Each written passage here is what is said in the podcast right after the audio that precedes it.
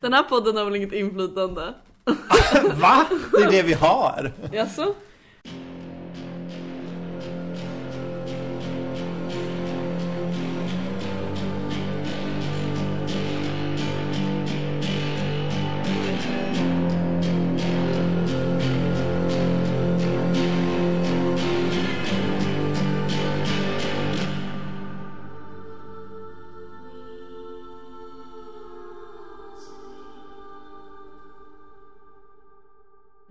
Välkommen till ett eget rum. Ja, ska vi börja med att eh, tacka Hanna Ja, för att vi får spela in hemma hos henne? vi är hemma hos dig nu och dricker upp all din sprit, äter upp all din mat och trashar den här lägenheten.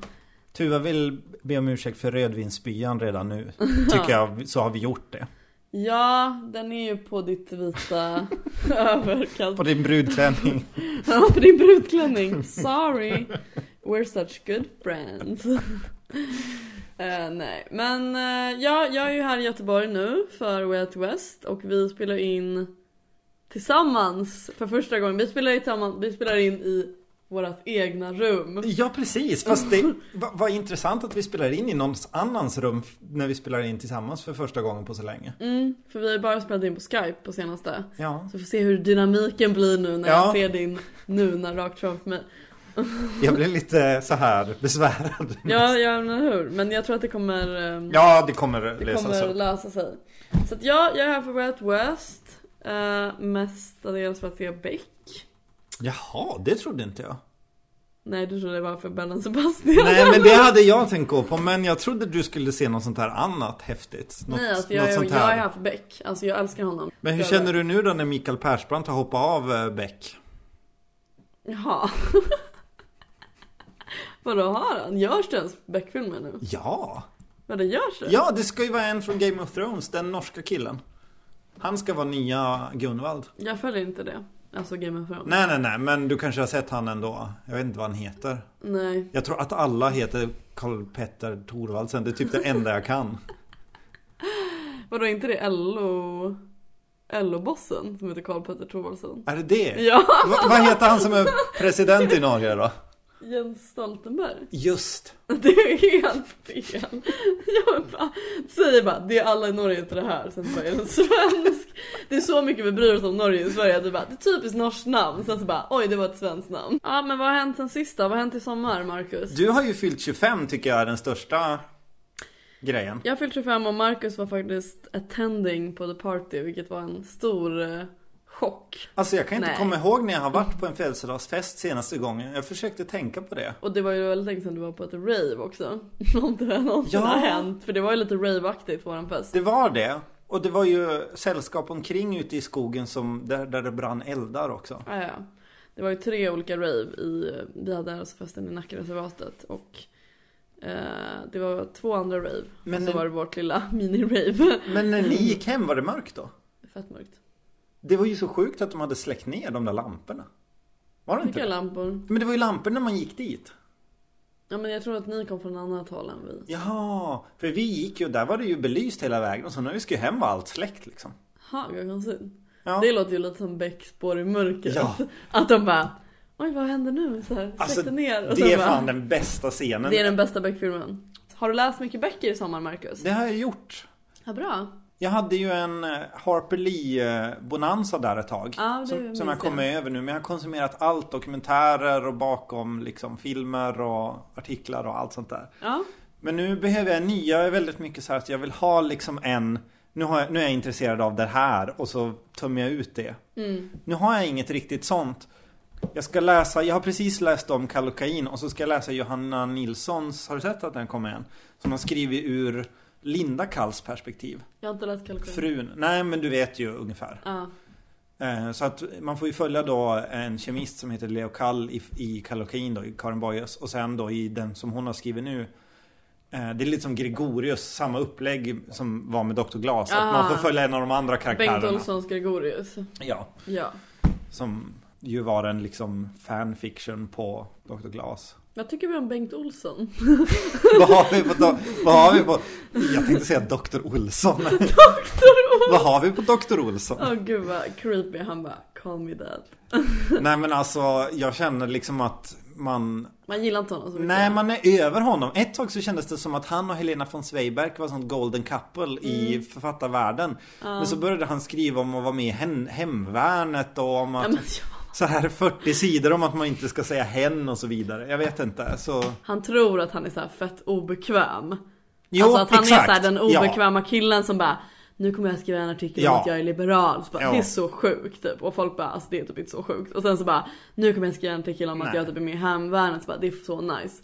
Och typ så här, tror att han ska röra upp en debatt men det är typ ingen som så här, riktigt orkar. Alla bara Okej det där är Bengt Olsson, Ja. han typ håller på med sitt hemvärn så här. Ingen bryr sig riktigt, han är inte den Nej. där obekväma konstnären Nej, han det, vill det, vara. nej, han är ju inte prov- Det enda som man blir provocerad av är att det är så långa texter. Att de inte är redigerade, eller liksom Men hans krönikor kan vara ganska bra ibland, alltså de är DN. Är de inte typ så här, åh, hur ska man orka sätta upp en utan reklamskylt? Varför finns det så mycket Ja men det är typ reklamblad? det är så jobbigt att sortera. Ja men är det inte typ så? Så Det här, är väldigt såhär medelklassproblem. Ja, det känns som det. Och att det kanske är där han känner att han provocerar då. Provoking. Men jag, jag har faktiskt köpt den där, eh, eh, vad heter den nu? Om... Swing. Nej, inte den. Den blev jag också faktiskt lite sugen på. Men det var den här om... Eh, Man bara undrar om den är självbiografisk. ja, det måste vara jobbigt Med ändå han att och skriva. Helena Svej från Söderberg. Fast nej, det känns inte som det. Jag tycker typ inte det känns som det. Nej, Alltså, det är ju... vi vet ju vilka som har en sån aura. Ja, ja gud ja. Det är ju Men det har vi säkert sagt i den här podden redan. Ja, men jag tror vi får blipa det kanske sen. Tror du? Vadå? Den, Ja, här ju- den här podden har väl inget inflytande? Va? Det är det vi har! Jaså? Vet du vem som inte har en swingers-aura? Jo, Johan Akelius. Visst inte? Nej han har absolut inte det. Han är så här missionären eller inget. Ganska stelt, lite Trey McDougall area över sig. Ja, det är det nog kanske ja. Typ kallar den för ett segelbåtsnamn. Och bara, det är nice. Åh. Men vadå, du älskar ju Trey. Jo, men Johan Akelius. Ja men vadå, det är typ samma person. Fast även fast jag älskar Hakelius. Jo, och men jag- Trey. Ja, Ja, vi kan gå vidare från det. Okej, du har läst ganska mycket böcker i sommar. Men, men nu är här Out West och nu Ja. kommer det vara jättebra. och vad roligt. Ska du se Patti Smith? Alltså hon spelar inte på torsdagen. Jag har bara. Nähä, just det. Men jag, har, jag tror jag har sett henne. Det man minns är inte banden, Marcus. Nej, jag har ju varit på Hultsfred och campat på den nyktra campingen. Åh, var det inte då du, du var kär i en tjej Nej, det och var ni inte... skulle åka dit tillsammans men sen så kom hon dagen innan och bara Jag blivit tillsammans med en kille Nej, igen." hon hade ju redan en kille. Men du bara äh, Och det var inte ja. tänkt att han skulle följa med men så blev han svartsjuk i sista stund. Och typ tvingade sig på så att jag fick typ veta det här, alltså bokstavligen samma dag. Och då var du tvungen att hänga med någon sån här oh, intellektuell Kafka-lover Exakt, han gillar Beckett. Ja just det. Men han var snäll, men det var ju ändå liksom henne som jag ville åka eller liksom det var ju det som var tanken sådär. Det var på Arvika. Nej, den nyktra campingen det var på Hultsfred. Eh, Vem var du där med då då? Det var en annan, det var en tjej som jag var tillsammans med. Eh, som fick en panikattack under både Broder Daniel-konserten och Bright Eyes-konserten. så jag kunde inte se klart dem. Men gud så bra konserter! Fan vad segt att du missade dem. Det var de jag ville se. menar typ som Bright Eyes liksom, vad Ja. fan är han nu? Ja. Och typ Broder Daniel, Ja. de breakade ju för ett tag sedan Och det liksom. här var Bright Eyes eh, verkligen storhetstid Ja, ja, också. ja. Den nyktra campingen finns dokumenterad i Galago. Hon fick en serie publicerad om det. Jaha! Hon är serietecknare idag? Nej, Okej. Vi lämnar det. vi lämnar det här. Men om de som minns Galago från, när kan det här vara, början på 00-talet. Om ni minns en serie som handlade om några som var på den nyktra campingen så var en av dem var jag med svart hår. Ja, vad härligt. Mm. Okej, ska vi gå vidare till skitdrygt. Minnenas television. Minnenas allé. ja. Nej men okej, nu, nu går vi vidare och tar en annan väg bort från minnenas allé och går vidare till veckans bok. Mm. Eh, nämligen, okej kan jag berätta bakgrundshistorien? Marcus säger till mig, kan vi inte läsa nu Virginia Woolf ett eget rum? ja, Och jag bara, självklart! du har ju fått välja bok några gånger nu. Ja, jag vet. Sen, senaste Sen gången. kollade jag ner på den och jag bara Nej, alltså jag känner inte på det här, alltså det här känns för tungt till jävla essä typ. Jag bara, eh, Marcus, typ jag har redan börjat läsa ja den här boken som vi läser nu. Så vi kan väl ta den istället eftersom Marcus är så himla snäll. Så bara okej då, men nästa gång. Så nästa gång kommer Ja. vi läsa ett eget rum av Virginia Woolf. Men nu, Kvinnan på övervåningen av Claire Mesud. Och den är utgiven av Natur och kultur. Ja. Och- De har bra, de känns som ett så här lite finsmakar-Bonniers. De är skitbra och de har ju gett ut den här 2014, eller den är från 2014. Mm. Ja, så ska vi börja med omslaget. Ja, Vad tycker du om det? jag tycker det är väldigt välmotiverat efter att man har läst den. Mm. Hon gör ju, det handlar ju om en person som gör små dioramor som hon kallar det. vil- Vilket egentligen är väl små, alltså tittskåp eller vad man ska kalla det. Som, Ja. som dockskåp som man, det är ett hus i, i genomskärning och så ser man en kvinna högst upp. Och hon, som det handlar om, eh, gör såna här ehm, eh, små, små dioramor över kända författares hem. Virginia, Virginia Woolf till exempel. Ja men också typ Janice Dickinson tänkte jag säga. Dickinson. Emily Dickinson. Fett nice. Eh, Och typ uh, Edith Sedgwick. Just det. Mm.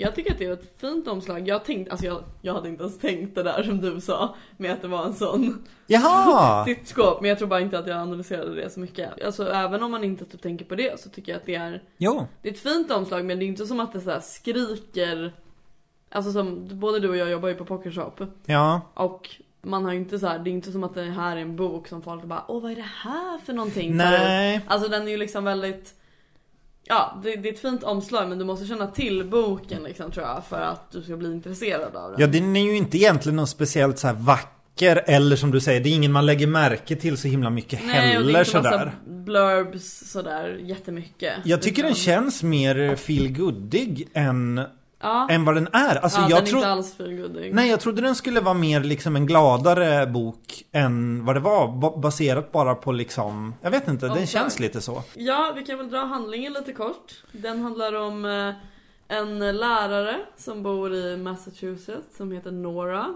Som är typ i 35-40 års åldern. Och hon eh, känner väl att hela hennes liv är ganska så här. Hon har bara gjort som man ska, hon har liksom varit en god vän, en god kvinna, ja men som hon då kallar en kvinna på övervåningen som inte gör något väsen av sig. Mm. Och sen så flyttar en familj till den här staden och, hen, och deras son börjar hennes klass och hon börjar umgås med den här familjen och börjar verkligen så här bli fascinerad av deras liv och eh, börjar väl känna att så här okej vad vill jag göra med mitt liv? Vill jag Mm. vara den här kvinnan på övervåningen eller vill jag typ göra annat? Är det, finns det större saker för mig? Det är väl typ Ja, handlar om verkligen. liksom eh, ramhistorien så. Och Ja. jag ska faktiskt göra ett announcement i den här podden. Oj! Jag älskar den här boken. Oj! Äntligen hände det! Äntligen hände det. Ja, alltså jag tycker i och för sig att det var lite överdrivet för det, var verkligen, det har fått mig låta som att jag har hatat alla böcker. Det har jag verkligen inte gjort. Nej. Jag tror bara att jag är lite mer kritisk. Ja, ja. Ja men såhär, vad vill man ha av en bok? Man vill ha ett bra språk, det Mm. har den. Eh, man vill ha typ en bra historia som är intressant, det har den. Det är bra flyt, alltså man såhär, den är inte seg liksom. Utan det är hela tiden, alltså så jag tror att det står det på baksidan att den har lite såhär nästan thriller upp, uppbyggnad. Fast det verkligen inte är en thriller utan det är en roman. Att man är hela tiden Mm. så här, vad kommer hända typ? Och sen så här, man, intressanta karaktärer och man liksom, man förstår Alltså alla karaktärer på något sätt. Alltså för att även om man inte tycker, alltså som jag har pratat om mycket att jag är såhär ah, det här är en osympatisk karaktär men det är inte riktigt det jag menar när jag säger det tror jag utan man Mm. vill ju förstå Ja, ja, ja. varför någon är osympatisk. Och jag tycker inte i och för sig att de här karaktärerna är så osympatiska men även om de skulle vara det så kan man ändå förstå deras motiv lite mer. Och så här, jag, jag tycker att det är intressanta karaktärer liksom. Så att, ehm, ja. Kul, vad roligt. Mm, själv då?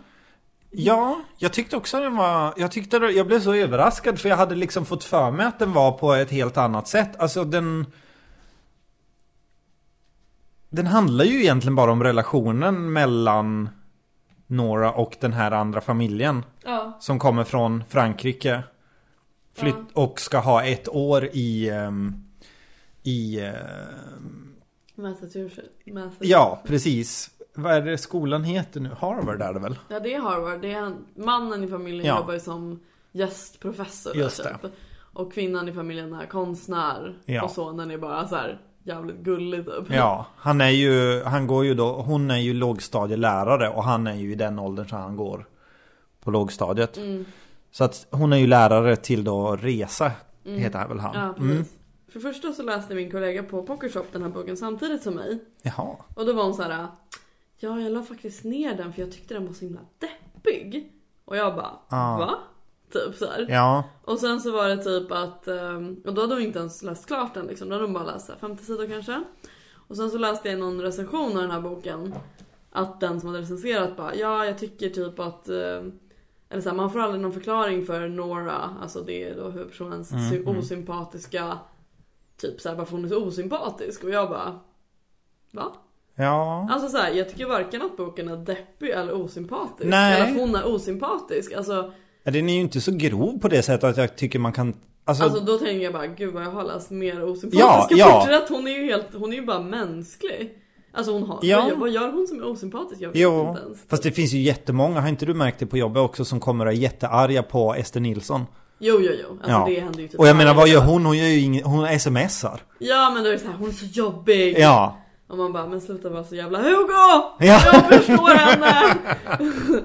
ja men alltså de som säger det, då vet man ju. Så Ja. man bara, okej, du är... Dörren är där. Dörren, verkligen. Man bara, den är där. Ja. Hugo slash Olof. ja, nej men jag vet inte. Och sen så, men tycker du att boken är deppig? Eh, den är mer så här tycker jag så här. Den är ju ganska hopplös, alltså i bemärkelsen utan hopp. Sådär, Ja. tycker jag ju. Men inte, depre- inte deppig på det sättet att det, det är ju inget frossande i, i må dåligt. Det Alltså den är inte så här vinklippt ängel direkt. Nej. Åh, men det är ingen bok som är som den. Nej det är ingen som vågar som den, det är sant. Jag saknar Bernie. Vadå har hon dött? Nej, men det var länge sedan hon kom ut med något ju. Ja, Ja. ja. Ja det är tråkigt. Men nu kan vi gå vidare. Jag är inte så förtjust i den. Jag bara försöker dölja min så här. Ja. Ja, verkligen synd alltså.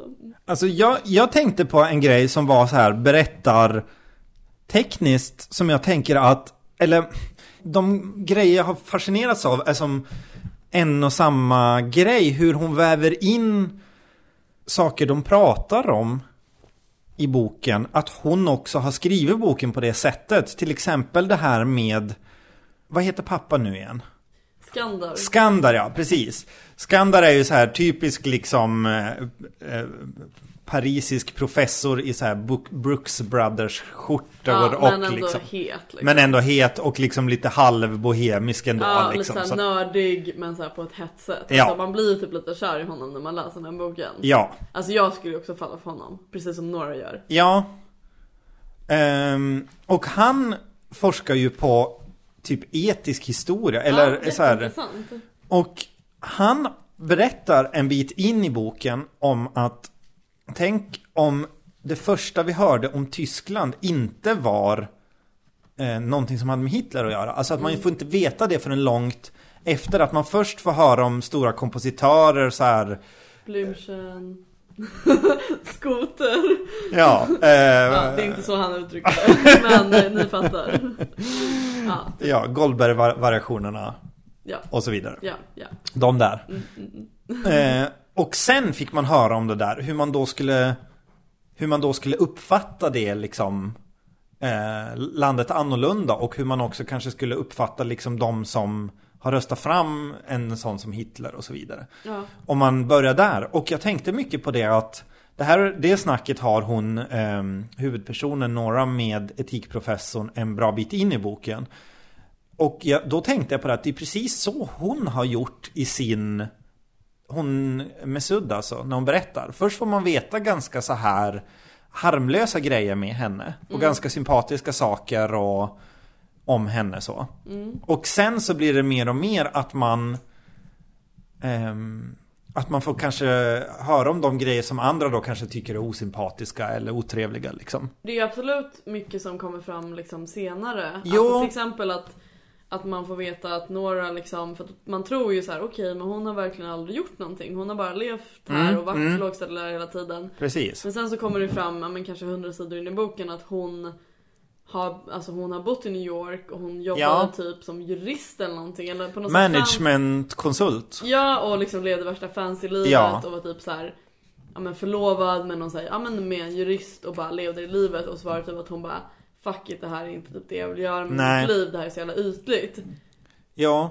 Och det är ju en grej som man bara, jaha, typ så här. Ja. Eh, är så du menar? Typ. Ja, mer så. Och det är inte liksom att man sen får veta så här, oj, hon har- är se- seriemördare liksom. Utan när det där resonemanget kom så tänkte jag mycket på det att hur hon först presenterar sig som otroligt inte tråkig men alltså bara super super vanlig. Alltså just det här med kvinnan på övervåningen. Att hon presenterar sig som någon som som jag är lågstadielärare, det är inte så mycket mer med det, jag Ja. har pappa så. Och sen får man veta allt det här andra. Mamman blev sjuk, jag är less och, och så vidare och så vidare. Liksom. Ja och att hon så här, att hon höll på att bli Mm. konstnär men att hon också så här sket i det för att hon bara, ah, ja Mm. Jag kommer ändå aldrig bli en känd konstnär så jag vill inte offra Ja. det typ. Men, jag menar, och, och sen får man veta saker som till exempel att hon åtrår ju då den här ehm, Jo, men man får ju veta sen så här att hon åtrår ju den här Sirena Ja.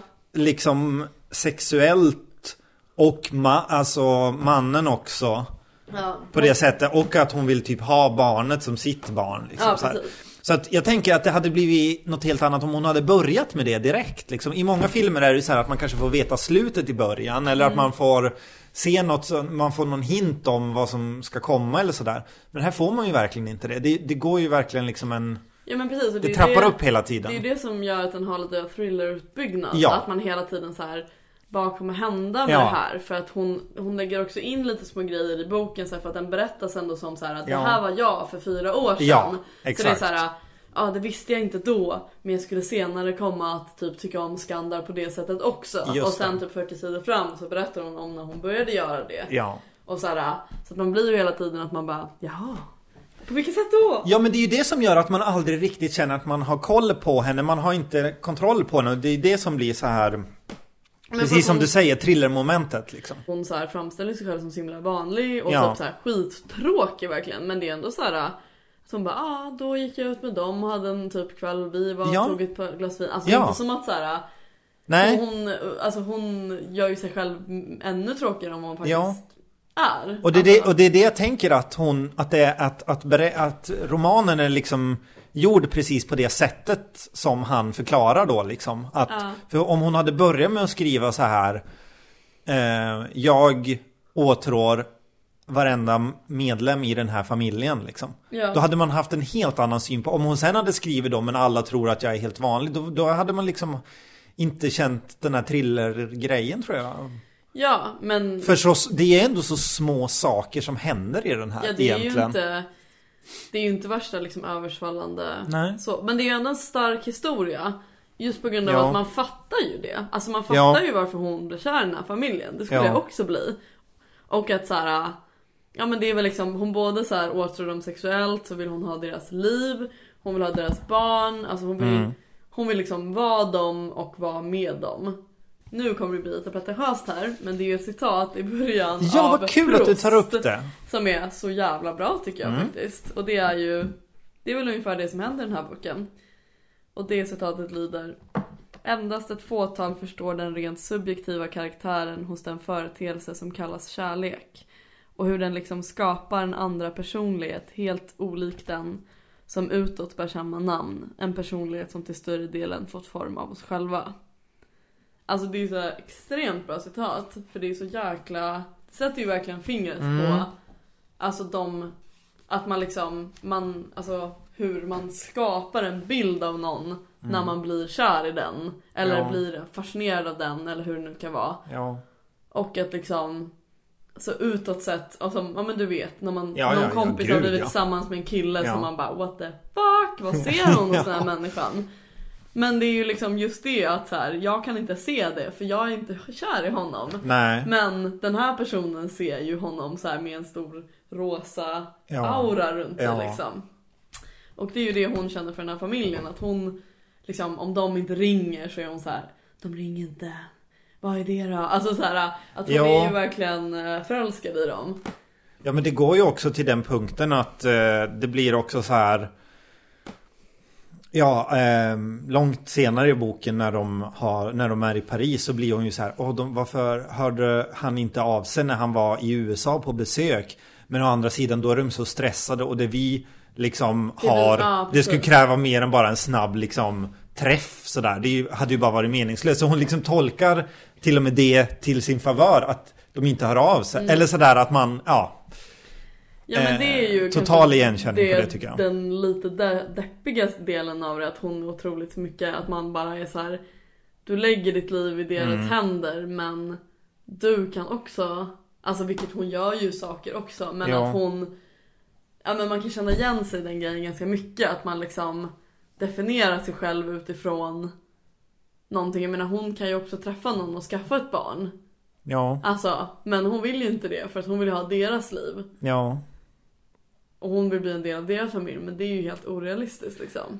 Hon säger ju också Alltså hon har ju ett resonemang kring sitt liv att det hon ville var att vara fri från en man eftersom hennes mamma har liksom verkligen påpekat under hennes uppväxt hur viktigt det är att vara fri, tjäna sina egna pengar så man kan bestämma över sitt eget liv liksom. Ja.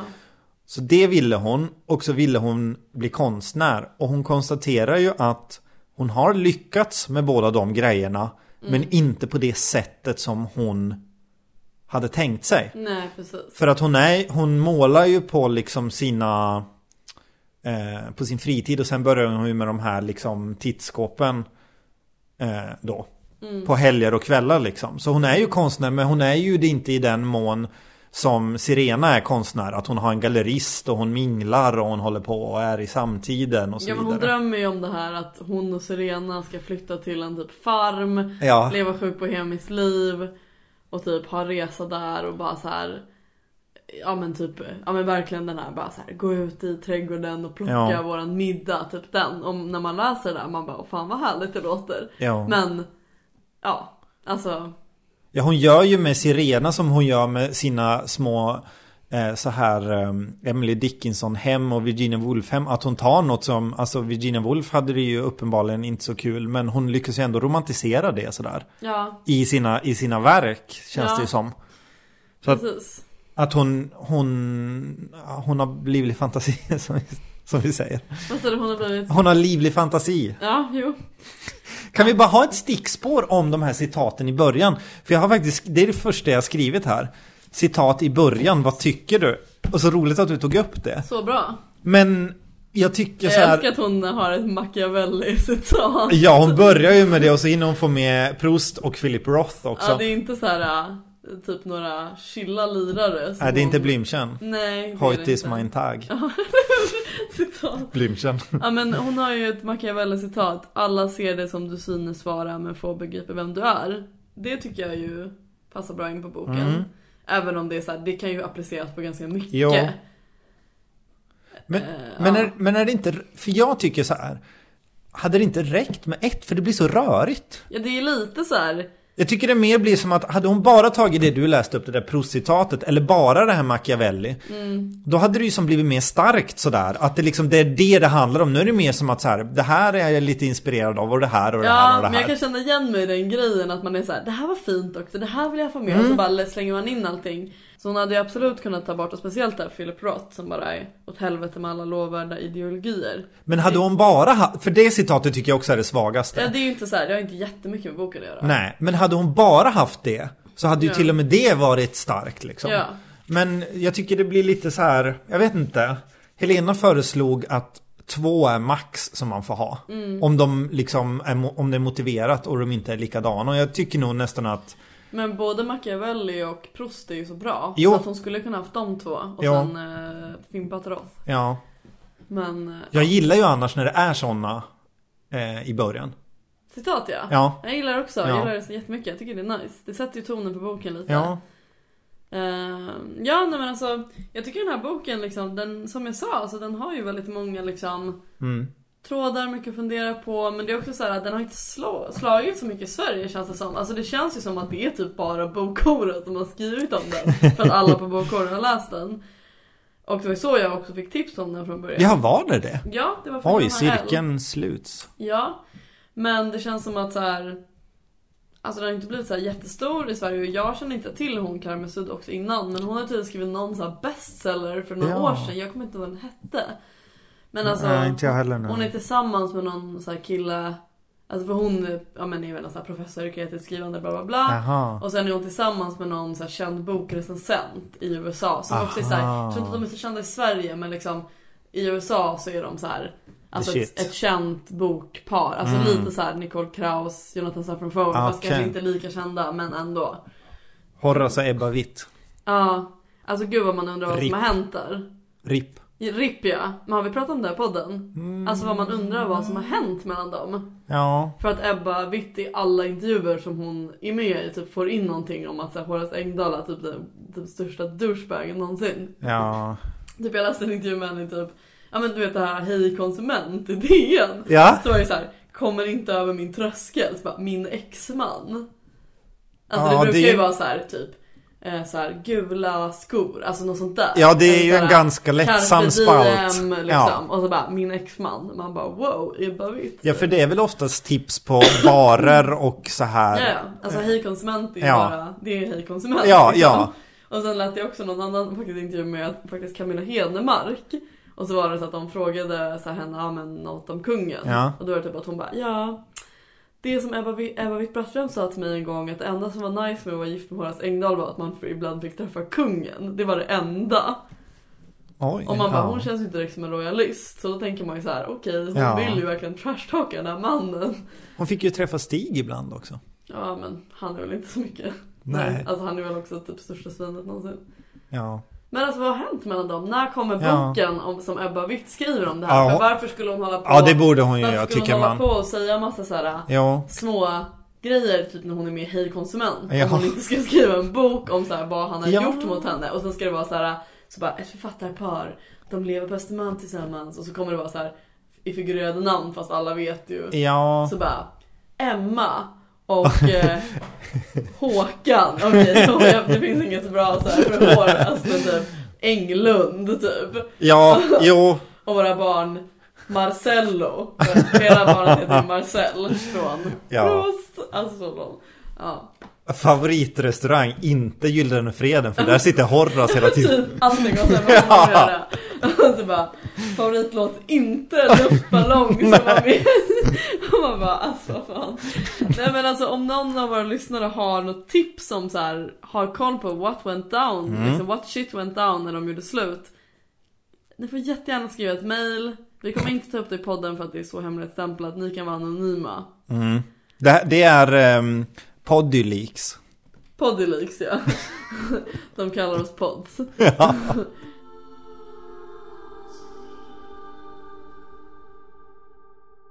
Eh, nu går vi vidare tillbaka Ja. till kvinnan. Jag tänkte jättemycket på um, eh, The Talented Mr. Ripley av eh, Patricia Highsmith, de böckerna. Mm. Att i den första boken och egentligen i de andra och ja, egentligen i alla böckerna är det ju så. Men, men ehm, kanske mest i den första så, så, så påminner det ganska mycket om att han, eh, Tom där, försöker ju bli någon som ska passa in med de här två. För du har ju du har läst den, eller du Mm. Nej har jag har sett, inte läst den men jag har sett filmen. du har ju sett filmen, ja. Mm. Men då kan vi säga Jude Law och vem är det som spelar hon nu igen? Apples mamma. Eh, Gwyneth Paltrow. Just det. Eh, eh, Jude och Gwyneth är ju ett par där som han liksom Det blir ju någon sorts liknande symbios Att han Ja. vill både vara som dem Och typ vara ihop med båda liksom Ja, Eller vara ihop ja, med dem som par och verkligen. liksom Sådär Ehm, Konceptet av dem. Konceptet liksom, exakt. Och så blir det den här krocken som det också blir här när man märker att man inte passar in. För det märker hon ju efter ett tag att hon har inte, alltså hennes, hon, hon skäms ju ganska mycket för sin ehm, konst som hon håller på med jämfört med eh, Sirenas konst. Speciellt när hon tar de här bilderna av sig själv som, som Edie Se- eh, Sedgwick. Ja, Som var en factory girl. Ja. Ehm, alltså men det var ju också någonting som jag bara när jag läste om hennes konst hon beskriver ganska ingående, jag bara alltså, inte allt taffligt? ja, Alltså det är väl typ det. Det känns lite taffligt. De här tittskåpen. Alltså det är ingen, jag vet inte varför jag behöver, det är ingen viktigt för historien men det Nej. känns som lite som att man bara Men det är ju typ inte så bra. Nej men hon är ju inte kreddig, hon är ju inte samtida. Det finns ju inget koncept i det hon gör egentligen. Det. Sen tycker jag i och för sig Serena skriver ganska tafflig också. Ja, den verkar svintafflig, men hon har ju det här pretentiösa konceptet bakom Ja. allting som är så luddigt och sådär. Och så är det en installation och så är det video och så, och så vidare och så vidare. Alltså liksom. det är ju väldigt mycket i den här boken, alltså fokus på vad de jobbar med och att Ja. de liksom går in på detalj så här. Konstverk, ja. Ja, med, speciellt med Serenas det här. Hon gör ju då någon slags installation som kallas Mm. för Underlandet. Som är liksom att hon gör, alltså det här bara, ja men man läser det man bara uh. Alltså typ att hon gör så här, Ja. det här ska vara ett vackert landskap gjort av typ så här trash. Alltså så här, Mm. jag gör blommor av en gammal äcklig tvål eller någonting. Och Ja. man bara, uh, typ, det här var ju, nej men såhär, gud vad taffligt. Av gud tabletter till och med Ja, tror men jag. såhär, gud vad ja. konstskola Ja. typ känns det som. Tycker jag. Ja. Lite. Och eh, ja. ja, hon är ju superpostmodern och eh, eh, vad heter hon? Eh, Nora. Nora är ju verkligen så här klassisk, liksom, det är vad det är. Ja, det här är ett tittskåp. Det här är ett tittskåp med- rum ja. exakt som det såg ut. Ja, Är det ens konst liksom? Eller är det en replika? exakt. Exakt, det kan man ju fråga sig. Du är ju väldigt postmodern här då i podden som tycker att det ska vara någonting annat. Liksom, än det man bara ser. Alltså jag bryr mig inte så mycket men jag bara tänker liksom Ja. Eftersom det verkar vara så viktigt för henne Ja, Att så här, Alltså hon bygger ju bara upp deras rum som de såg ut liksom ja. Men det är ju just nu som man, som det måste vara något mer. Traditionellt sett har man ju inte behövt vara något mer än vad det är. Nej nej och jag säger ju inte att det, alltså jag menar för jag gillar ju liksom Sån dekorativ konst Ja. Men eh, Jag tycker bara inte det här låter så fint Nej. alltså, Eller jag vet inte, det är ingenting som jag tycker lät så himla intressant Men alltså jag tänker ganska mycket att i, alltså att hon, för jag känner så här att när jag har gått konstskola nu i liksom Ja, sex ju- år så blir man lite skadad liksom av att jag tänkte direkt att fy fan vilket tråkigt verk hon har gjort Sirena men hon hade så kunnat lyckats med det verket. Ja gud ja Och hon är ju typisk en sån som Vilket skulle funka. gör. Ja, och hon blir inskriven i någon sorts feministisk kontext och betraktaren och är hon voyeur och så vidare och så vidare. Men jag tänker mycket att hon, det enda som Nora hade behövt göra är att gå typ en en liksom A-kurs i så här att presentera sitt konstnärskap, att göra ett artist statement. För jag tänker väldigt mycket på så här, vad är det för en person som kan sitta och göra så här exakta replikor timme ut och timme in, så här fila och putsa på det. Så att det är ju mer att det blir en bild av henne, att man sitter med just de här, vilka har hon valt? Varför har hon valt just att göra de här personerna och, och så vidare? Varför är det så viktigt att det blir exakt korrekt och sådär? Det säger ju väldigt mycket om att hon Alltså hennes blick är ju precis som den är på Sirena, att hon vill ju liksom vara de här bara helt enkelt. Liksom, Ja, tänker men så jag. är det ju. Men det finns ett väldigt bra citat som handlar Mm. om det här vi har pratat om i boken som är eh, Det allting handlade om var att vara bra, en bra konstnär och att inte bry sig. Det var oklart vilket som var viktigast. Och var det automatiskt kört om man brydde sig hade det varit bättre att inte vara bra och inte bry sig. Mm. Och det kan man ju verkligen känna med vissa konstnärer att man bara, det här är inte bra. Men eftersom den här personen tror det Ja, så blir det typ automatiskt bra. ja den, Alltså för att om man ja. bryr sig för mycket, alltså man ska ju såklart bry sig men att man, att man liksom är såhär, det här är min konst, alltså, det här är liksom från min själ, Ja. alltså där, den grejen. Att det då blir bra. Jag tycker att det där är så jävla pinpointat citat på Ja. så alla jobbiga människor som går på konstskola, förlåt. För jag känner så många som gör det. Men Ja. som bara så här. Min konst, alltså den är verkligen så. Jo men det är det jag menar, att, och det är det man lär sig på en konstskola och det är ju bara det som Nora inte har gjort där. För Ja. hon skulle ju kunna prata om sin konst och där, för det är ju bara att man ska lära sig ett språk eller ett sätt att vara på liksom och låtsas som att man är sån sen. Precis. När, när hon träffar den här familjen Mm. ehm, så börjar hon ju se sig själv, precis som hon ser sin konst som mer så här fånig och tråkig och dålig liksom. Mm. Så börjar hon ju se på sig själv så också. Eh, på, ehm, finns det ett citat som är så här. Till och med min fantasi var försiktig, en snäll flickas fantasi, en blek sparris till fantasi. Ja. När jag tänker på det idag kryper det i mig av genans. Alltså att hon var så här, hennes stora dröm var liksom att åka till Paris, inte till typ Zanzibar, ger hon ju som exempel. Alltså att till och med hennes mest så här högtflygande planer är ändå ganska så här vanliga och liksom banala eller vad man ska kalla det. Hon tycker ju själv det alltså så. Nej men precis, för hon vill ju vara speciell. Mm. Men hon har ändå, hennes och dröm är ändå åka till Paris och det är inte speciellt. Nej, nej. Hon vill vara konstnär i Paris liksom. Det är Ja. ändå så här. Det är väl det hon börjar, det är väl den blicken hon får på sig själv när hon ser hur, hur liksom speciella de är. Så här. Ja, precis. Men det känns som att Skandar är ju lite såhär dryg. För han är ju typ såhär, de tar ju såhär promenader typ. Alltså varje Mm. gång hon kanske typ, hon brukar ju ta hand om deras barn då när de är borta för de hela tiden har massa tillställningar och så. Och så alltid när han kommer hem då från de tillställningarna så följer han henne till dörren och så tar de promenad och så pratar han liksom och då är det typ som att han bara Ja, det här har hänt i världen idag. Mm. Och så föreläser för henne och hon bara lyssnar och så är det typ att hon kanske börjar berätta om sin mamma. Mm. Och då är det såhär, nej men inte ska lilla jag börja prata om det här Nej. som är så tråkigt, du som har varit ute i stora vida världen. Exakt. Och det reflekterar hon ju inte så mycket över. För det tycker hon ju typ är så, alltså han har så mycket intressantare liv än mig. Jag tycker han verkar så jävla tråkig som är så här. Åh, idag händer det här i Turkiet. Och då är det som att man kan inte bry sig om något annat. Eller jag vet Mm. Ja. inte. Han gör ju att man känner sig futtig liksom. Nej men Sådana precis, där det är det människor. jag menar med att han är dryg. Att Ja. han är så här. Fast han är ju typ när hon väl börjar prata om sin mamma så är han ju typ såhär, ja men det här är jätteintressant, berätta mer. Men det tog ju typ så här. Ja. Alltså 5000 promenader innan hon fick säga Ja. någonting. Och då kan man ju känna lite så här. Men det är ju det jag menar med att säga ja, jag kan ju läsa den här boken och bara fett dryg. Men det är ändå som att man hade själv gått på de här promenaderna och bara Fuck. Typ. Nej men alltså. Han, man hade ju fallit Ja. för honom. Det är ju så hon tänker också. Ja, Ja. jag vet. Och sen händer ju det. Ja. Om vi ska säga det. Men de ligger ju. Ja, det gör de ju. I underlandet. I, alltså i fruns, alltså i Skandars frus installation. Ja, det är lite dirty. Det är det ju ändå, får man säga. Ja, men det är ju ungefär Va? så långt hon går i den här boken liksom. Ja. Och sen är han ju helt så här, åh det här var så vackert och allt sådär. Och, men, men det kan inte bli något mer än vad det var. Det var det här Ja men också att vackra. hon typ ringer upp honom och han bara bla bla bla pratar på och hon bara Ja. ja. har du tänkt någonting på typ det som hände? Ja. Alltså så jävla typiskt killar och bara typ låtsas som ingenting och det är typ att hon måste ta upp det och sen är det typ att de bara Ja just det, ah, ja det är väldigt vackert men det kommer aldrig hända igen. Ja, men det förstår du väl, typ så liksom. Ja, att, fast, fast det förstår man ju, alltså han är ju ändå gift liksom. Jo, Men ja. hennes eh, mamma har ju, alltså när hon blev sjuk, hon har ju präglat väldigt mycket att hon kände sig ju liksom inlåst i sitt äktenskap verkar det ju som och har varit liksom så här där, kvar i äktenskapet av ekonomiska skäl. Ja, Väldigt mycket så. ja. Jag hörde faktiskt det på kan det ha varit Lilla Drevet där de pratade om att så här, på 70-talet så i Sverige så blev det enklare att skilja sig. Ja, ja. Ja.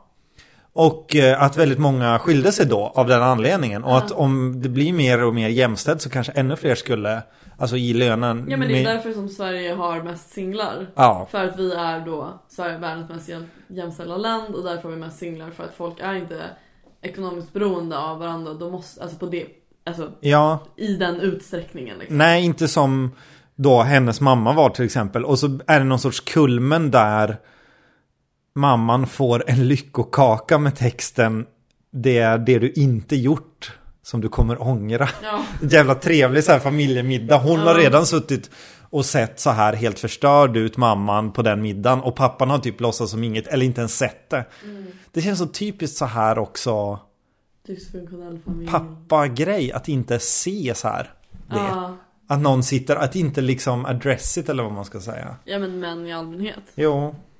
Pratar hon inte om Ibsen i den här boken? Nora Ibsen. Ja. Mm. Och jag tänker att hon är döpt efter det. Ja det. Efter den karaktären som liksom vill frigöra sig och vill liksom bli mer, alltså sexualliberal liksom eller sådär. Och det är ju det hon också gör. Mm. Den, alltså att hon börjar någon sån resa. Och så tänkte jag på det här, också den, en referens. Den här Lucy Jordan eh, momentet hon pratar om som är Marianne Faithfull, en Marianne Faithfull låt om en person som är exakt i hennes ålder också. Ja, Att jag tycker som det... har missat Ja. avfarterna. Exakt, som har liksom Det kommer aldrig bli mer än så här Ja. Allt du drömde om, det blev inte och så vidare Ja. Eh, Och det är så fint att hon liksom använder alla sina referenser I liksom Alltså Författaren har liksom använt dem på ett bra sätt Eller hon tar in Hon har liksom gjort sin bok ut efter mycket så Ja Känns men det precis. Alltså mycket av kontentan av boken blir ju någon slags eh, typ att den frågan som ställs är så här. vad kommer du offra för konsten? Mm. För att hon har ju inte offrat någonting för konsten för att Nej. hon har ju inte ens Nej. försökt just för att hon bara jag kommer ändå misslyckas från början. Jag Ja. kommer aldrig kunna bli den här personen på en konstskola. Jag kommer aldrig kunna bli den här minglaren, jag kommer aldrig kunna Nej. na na na. Och sen så träffar den här familjen och de gör liksom allting som hon vill göra och så vidare och sen så i slutet så blir det ju liksom att det visar sig att den här Serena har ju då Alltså offrat deras vänskap för att få fram bra konst för att hon har då utnyttjat några i syfte att göra bra konst. Ja. Och då blir det liksom ännu en spin på det där vad offrar du för konsten? Det är inte bara att hon har offrat Nej, sitt det. liv utan hon har också liksom börjat dyrka en familj som också offrar henne som vän Ja. för att göra bra konst. Och det blir liksom som det ultimata alltså Ja, det- förnedringen ja. liksom för henne att hon kan inte ens offra för sig själv men andra kan offra henne hur snabbt som helst för att få till bra konst liksom. Ja, för, men tänker du att det bara nödvändigtvis är, för man får ju aldrig någon, det blir ju aldrig någon konfrontation på det sättet. Nej. För jag tänker att det skulle ju också kunna vara så att Sirena har fått veta att, Ja. att hennes då, alltså nära vän som hon, ha- hon har släppt in i familjen, alltså de har ju släppt in några in i hennes familj, Ja, i deras verkligen. familj. Och hon har ändå legat med hennes man liksom. Ja, det, är ändå en att, hämnd, ja. det är ändå att ens vän har legat med ens man. Hon skulle ju kunna göra det som hämnd. Absolut, men jag vet inte, jag fick nog mer bilden att det inte var en hämnd utan att det mer var att så här, det här var Serenas eh, Ja, Okej. Men det vet jag inte för det, stå, det är ju verkligen ingenting som riktigt så kommer fram men Det skulle absolut kunna vara en hämnd Ja. Men då tänker jag lite mer för att det är ju liksom i boken att det är så här Att i slutet då att, att hon, oj, Serena hade ju en utställning här, varför nämnde hon inte den? Ja. Om det var en hämnd, skulle hon inte nämna det då? Eller det, alltså kanske hon inte skulle Men att hon kanske skulle nämna det för att hon bara haha Ja, eller att hon bara så här, ja nu kan jag använda det här för att jag behöver inte ha någon, några förpliktelser mot en som har betett Ja. sig så liksom. Ja men det, det som händer är att hon har liksom filmat några i en väldigt intim situation och det här visas upp på ett galleri och några kommer dit och bara Ja, och få What lite... fuck? Ja, Alltså och det är ju jävligt vidrigt gjort liksom. Men eh, ja. Det är ju ett liknande slut faktiskt på som en annan bok som jag läst, alltså om den andra kvinnan. Jag tänkte på den. Den har ju också lite liknande slut fast jag tycker ju att det här Alltså jag tyckte ju att det var lite orealistiskt i den andra kvinnan. Händer det här verkligen? Medans här känns det inte alls. Alltså här känns det verkligen som att man bara absolut. Jag tycker det här är ett eh, bra citat också som Mm. handlar om hennes känslor efter att hon då har legat med Skandar som är då hennes bästa väns man. Mm. Och då säger hon så här. Eh, det var så märkligt att känna sig tydligt och ömsint sedd av en älskad människa var att riskera att betraktas som avskyvärd av en annan. ja, Och det känns ju verkligen som att det så här cementerar hela typ the act of cheating. ja verkligen. Alltså att Ja, man så här. Alltså okej det behöver ju inte vara typ att hon känner sig älskad men att hon gör ju verkligen det av skandal. Hon känner ju verkligen så här, det här vill min man typ liksom. ja, Och sen så gör hon ett sånt himla stort brott då liksom enligt samhällets ja. syn på det. Att hon är ju otrogen med sin bästa väns man. Det är ju liksom inte så jävla clean. Nej. Eh, jag tycker att det är väldigt där, det sätter verkligen fingret på den känslan som jag tror att man kan känna om man är involverad i en sån otrohetsgrej liksom. Ja. Ja, och jag tänker också att hon, hon ger sig inte egentligen så mycket cred. För hon är ju en ganska liksom spännande person ändå. Alltså hon gör ju ändå ganska ovanliga saker. Ja, Ändå. Alltså sådana där som det till exempel. Ja. Alltså hon är ju inte så feg. nej men hon är ju inte så här, det är inte som att hon typ bara åh gud ska jag verkligen ha sex med Skandar? Nej, Alltså, nej det är som ju att hon inga bara- resonemang bara, kring "Nu kör det. jag." Ja, Alltså, ja. Ja, hon överväger ju också att ragga på Sirena liksom. Mm. Det är väl mer bara att det faller sig inte praktiskt att det blir av känns det Nej lite också som. att hon kanske liksom Alltså hon är ju uppenbarligen inte lesbisk eller Eller alltså så här, det är väl liksom, det är kanske lättare också att ragga på en man Jo, jo precis. Som är tillsammans med en kvinna än att ragga på en kvinna som är tillsammans med en man Ja, Så det ja. ganska Hon Jo, kommer kanske inte go for it på det sättet som Nej. han gör för att han är ju ändå straight liksom Eller ja på det sättet så tänker jag att de är ju egentligen mer klyschiga än vad hon är. För att hon är en lågstadielärare som ändå har ett så här konstambitioner och hon liksom gör vad hon vill ändå. Hon hyr den här ateljén för att hon känner för det med någon som hon aldrig har träffat egentligen mer än en kort stund sådär. Men det säger ju Serena också hela tiden. Ja. Att hon bara, men du är så fri. Ja, Du är inte beroende av någon, Ja. jag ska att mitt liv vara så. Och Ja. typ hon bara, öva. Typ såhär. ja. ja. Ja, för att jag menar hon är ju ganska klyschig. Hon liksom hon är så här. Ja, hon gör lite konst som så här ifrågasätter liksom det gamla vanliga patriarkatet och det är inget mer uppseendeväckande än det egentligen. Och hon har liksom, hon är i Paris och är konstnär och hennes man går på professorsmingel och håller föreläsning och hon sitter och är duktig och lyssnar liksom. Hon pratar liksom om, och det låter ju så klyschigt att Ja men jag skulle aldrig kunna bli konstnär för jag kan inte mingla, jag kan inte smöra för gamla konstkritiker och så vidare. Och det sjuka är ju att, att det ändå är det som krävs ganska, eller mycket sådär att man kan liksom inte bli upptäckt Nej. sådär alls. Och jag var nog ganska naiv med det innan och trodde liksom att ja men om man gör bra saker och ställer ut så räcker det liksom sådär. Ja det är ju så sjukt, alltså för både du och jag pluggar ju någonting, eller nu är du klar men Mm. alltså mode är ju också så här. Ja men typ när vi hade en dag på universitetet med våra lärare Mm. och då som så var som en så här karriärsdag, alltså det de sa till oss det var ju typ så här kontakter. Ja, Inte ja. typ så här vara duktig i skolan, Nej. na na na, utan de bara ni måste typ gå på fester. Alltså så här, Ja, ja. Och det säger liksom läraren till en. Alltså det är ju inte så här. Hej jag har pluggat till ingenjör, att de bara gå på fester. Nej, nej precis. Alltså, så här, och det är det jag kan hata ganska mycket med liksom humaniora i allmänhet Ja. och konst och så att det är liksom så här. Du får sån jävla press på dig för att det är så himla mycket så här. Ja. Allting är upp till dig. Det handlar inte om hur duktig du är bara på vad du gör utan du måste också vara så himla typ fab. Alltså du måste Ja. vara så himla, du måste känna massa folk, du måste liksom mingla, du måste liksom ha ett jävla varumärke. Jag gillar Ja. inte det. Jag tycker inte man ska behöva vara det. Nej, jag är inte tyckte ens det var... jag dålig på det. Och då känner jag värsta pressen. Ja. Då kan jag ju tänka mig folk som typ inte gör sånt. Vad de måste känna så här. "Ja, Det här kommer ju gå åt helvete liksom. För jag känner ju varje dag att mitt liv kommer gå åt helvete. Jo. Utbildning när jag märkte att så här, okej.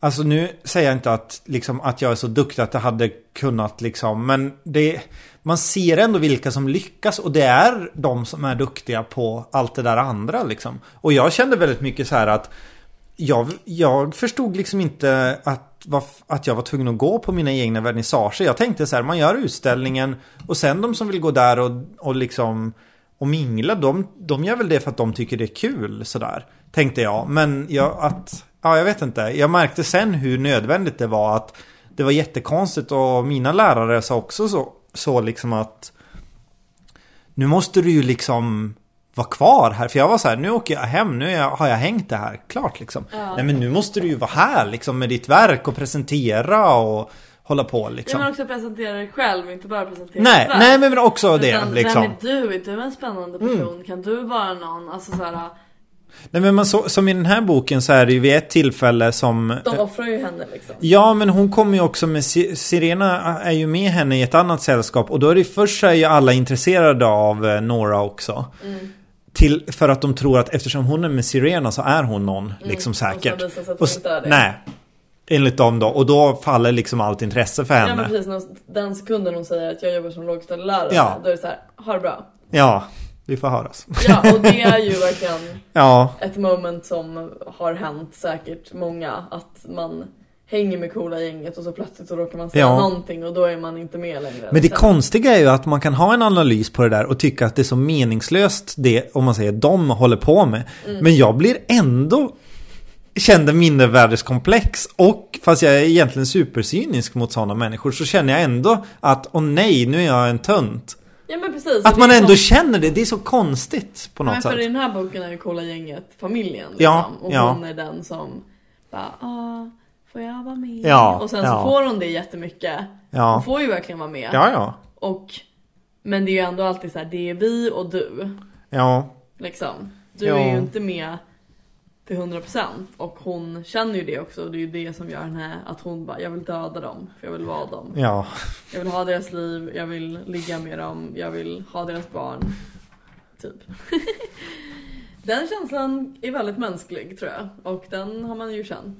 Det är, ju, det är ju det hon känner också i den här boken att vad är det jag har egentligen nu då? Liksom, jag har en Mm. fantasi om en annan familj och så har jag några... Ja, men jag har min frihet, Ja. men jag vill inte ha den här friheten. Nej. Eller kanske vill ha den till viss del, men jag vill ju ha ett barn. Jag vill ju ha en man. Ja, hennes... Det är Det, inte värt någonting. ja, för på något sätt så säger hon ju så här, drömmen blev sann men på fel sätt. Sådär. Ja. Ja. Så att det den här promotar då är ju egentligen att alla vill leva kärnfamiljen och de som säger annat ljuger. Ja, och de som är i den känner sig inlåsta. Ja. den kanske är deppig den här boken. Ja, det kanske den är. Ja. Ja, ska vi dra min lista? ja, listan. Veckans lista. Veckans lista. Skandars fem tips till att göra livet som pappa lite enklare. Eller kanske Skandars eh, föräldra, fem föräldratips. Åh vad bra. Jag är så peppad Ja. Är ditt eh, eh, barn precis på väg att eh, börja skolan? Varför inte ta, det, ta chansen att flytta utomlands? Så han får börja en skola där han inte kan språket. Och där han också vet att han bara ska vara ett år. Så det är ingen idé att typ bli vän med någon. För han kommer ändå ryckas upp från det. Bra skola. Ja, Det här är Jesper Juhl om han var fransk. exakt. Fransk eh, manlig akademiker Ja. liksom, ja. Ja, ja, fortsätt. Är det föräldramöte och du i en svag stund tagit på dig att det är du som ska gå?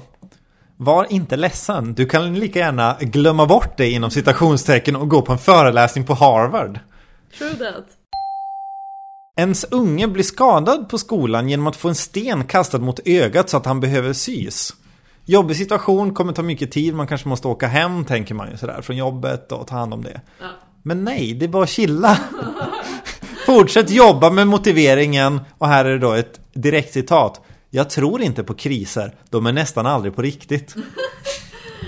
Det löser Ja, han har sett. Tänk på vad som händer i Turkiet just nu Ja eller exakt, någonting tänk liksom. på alla andra barn. Tänk på barnen i Afrika. Ja men det, det är ju hans, det är liksom hela hans intellektuella, det är hans familjerecept liksom. Ja precis. Känns det jobbigt att behöva ringa då den lärare som faktiskt tog hand om ditt barn och ställde upp när ditt barn var på akuten och du inte kände för att åka dit? Ta det lugnt, du behöver inte tacka för det. Du kan alltid tacka henne med ett klassiskt ligg vid senare tillfälle i din frus konstinstallation. Och ge en signerad bok som du själv har skrivit. Försöker du säga att Skandar är en douchebag eller? Jag vet inte, det är liksom, det är väl i betraktarens öga Ja. liksom om man han orkar liksom, han är verkligen en sån här, jag kan inte tänka mig att det är han som kommer ihåg någons födelsedag Nej. i den familjen. Det är hon som styr upp allt, inklusive familjemedlemmar på hans sida. Eller hur? Ja gud ja, men jag kan verkligen känna igen, alltså jag tycker det var en väldigt rolig lista för jag har inte riktigt tänkt på de här grejerna även om man har tänkt på det så. Mm. Men att det här är ju så himla dudigt beteende, alltså speciellt det här med barn tycker jag. Om, Ja. alltså, alla typ killar som jag har diskuterat sånt här med, att man själv ändå varit så här. Ja men typ så här, den här simpla grejen, ett barn börjar gråta. Mm. Och man bara, ja, då går man ju fram till det barnet och bara, gud vad har hänt? Trösta det. Ja. Och jag har liksom hört det här från alltså, flera olika män, killar som har bara Vadå? Alltså måste ju lära sig att eh, livet är inte så jävla lätt alltid. Ja, ja. Och bara, men låt den gråta, se om den slutar, om den inte slutar, ja men då kanske man kan fråga lite vad har hänt? Alltså, så här. Och det är så här, för mig, alltså det är ganska så här, chockande att man säger Ja, ja. det här. Alltså så här, det är inte som att, alltså jag tror inte att de menar det så, här, så hårt att man bara, nu skiter jag i det här. Men mer att man liksom man bara låter det ha sin gång lite i naturen och ja man ramlar, det är ju sånt som man måste ta för att det kommer hända. Ja. Och man bara, jo alltså det är ju sant men samtidigt varför kan man inte gå fram då och bara trösta den här människan? Och jag blir lite så här, vad har du haft för uppväxt om du typ Ja. tycker det här? Om du går fram till den så måste du utsätta dig för den personens känslor och dina egna. Ja. Och det är ju liksom en annan, alltså om man någon gång har visat känslor offentligt, det kan ju vara ett, eh, göra dig till eh, mobboffer for life i liksom Ja, hos men- andra killar. så Ja, att på men- ett sätt förstår jag det, men sen tycker jag också att man kan lära om sig det där liksom. Ja men så, du är ju kille, vad fan känner du liksom? Ja men jag är ju också störd på det sättet. Ja. Det är ju det, men man, man, jag tänker att man kan i alla fall börja inse, alltså jag skulle aldrig argumentera för att jag har rätt. Nej, I det det är där. det som också har hänt. Ja. Att, att, att killarna har bara, men gud, typ så här. Alltså man chillar ju typ så här. Ja men alltså det där händer ju hela tiden men Mm. alltså typ till exempel nu på våran fest Så var det ju att vi hade ett elaggregat på våran fest Mm. och då var det jag och en kompis, en tjejkompis som hade det Och så var det ju ganska mycket killar på festen och då la det här elaggregatet av Och då skulle vi starta om det och då så hällde vi bensin på det och så lyckades vi spilla ut en massa bensin på själva elaggregatet Mm, mm. Och då var jag och Victoria såhär, men shit okej Vi kan inte sätta igång den nu för liksom det är bensin på hela, tänk om den typ sprängs Mm. Alltså vi liksom tänker ju direkt så här krishantering. Mm. Och alla, alla killar bara Men gud, chilla, alltså det kommer inte göra det. Ja. Alltså vadå den är inte byggd för det, alltså ta det lugnt, alltså gud så här. Ja. Och vi bara, men kan vi inte bara torka av den och låta den stå ett tag så här. Ja. De bara, ja men gör det där om ni vill men alltså gud. Och det där är så jävla typ Mm. dudigt beteende också att man bara, men vadå så här, om ni tänker på det här på riktigt. Okej, vi, alltså antagligen ja, så är den ju byggd för att man ska kunna spilla lite bensin på den. Mm. Men vill vi ta risken att det ska hända? Att vi ska blowa upp hela den här jävla Ja. skogen? Nej, det vill vi inte. Och, typ, alltså, och de kan inte ens tänka så för en sekund. Utan de är bara, Nej. bara så här, totalt bara Men ta det lugnt. Ja, men, blir jag, så jävla irriterad. men, gre men grejen är ju att det är ju det där som är liksom könsuppfostran. Att Mm. problemet är inte vad som är sant eller inte i det där. Utan det är att det ni visade där var en sorts oro på något Ja. sätt. Och om man som Vi kille... tänkte ett extra steg liksom. Ja men om, om man som kille skulle visa att man är lite rädd eller orolig för att någonting dåligt ska hända. Så är man feg och det är så jävla, det är liksom det värsta. Att, att Tror du att det handlar om det? Att Självklart, feghet, liksom? självklart. Jag Ja. vet att det är det för att jag själv har varit i det. Och jag vet Ja. andra killar som har varit i det också. Att man riskerar hellre någonting farligt. Alltså liksom kroppsligen fysiskt farligt än att visa den oron. Liksom. För att du upplever ju inte att du har förlorat någonting om du visar Nej. oro för den gruppen så här. Att oj, nu är jag, nu liksom men jag lovar att om en kille skulle ha råkat släppa ut liksom den oron så skulle man sen gå och bara fan också liksom att man mår dåligt över det. Ja, För att men det- jag blir ju snarare irriterad på Mm. att ingen Ja, Att det känns som att ingen tar mig seriöst när jag säger det. Ja. Utan att folk säger men gud. men om de tog dig seriöst så skulle de riskera att någonting hände som man fått lära sig dåligt liksom. Ja. Ja, ja men så. Det är ja. ju så det är och det är det som är så himla stört liksom. Ja men verkligen, men det är ju, det är ju Ja alltså, ja det är verkligen stört men det är också att man bara blir lite så här att man bara, men hallå, Ja. kom igen liksom. Ja, Ja, men nu gick det ju bra med den där och de hade ju faktiskt rätt de här killarna i slutändan. Den började ju inte brinna. ja. Men hade den börjat brinna så hade det ändå inte varit lika skämmigt för dem. Nej. Som om de hade varit oroliga och rädda innan. Ja. Killar, lyssna på mig. Ni kan vara det, det är okej.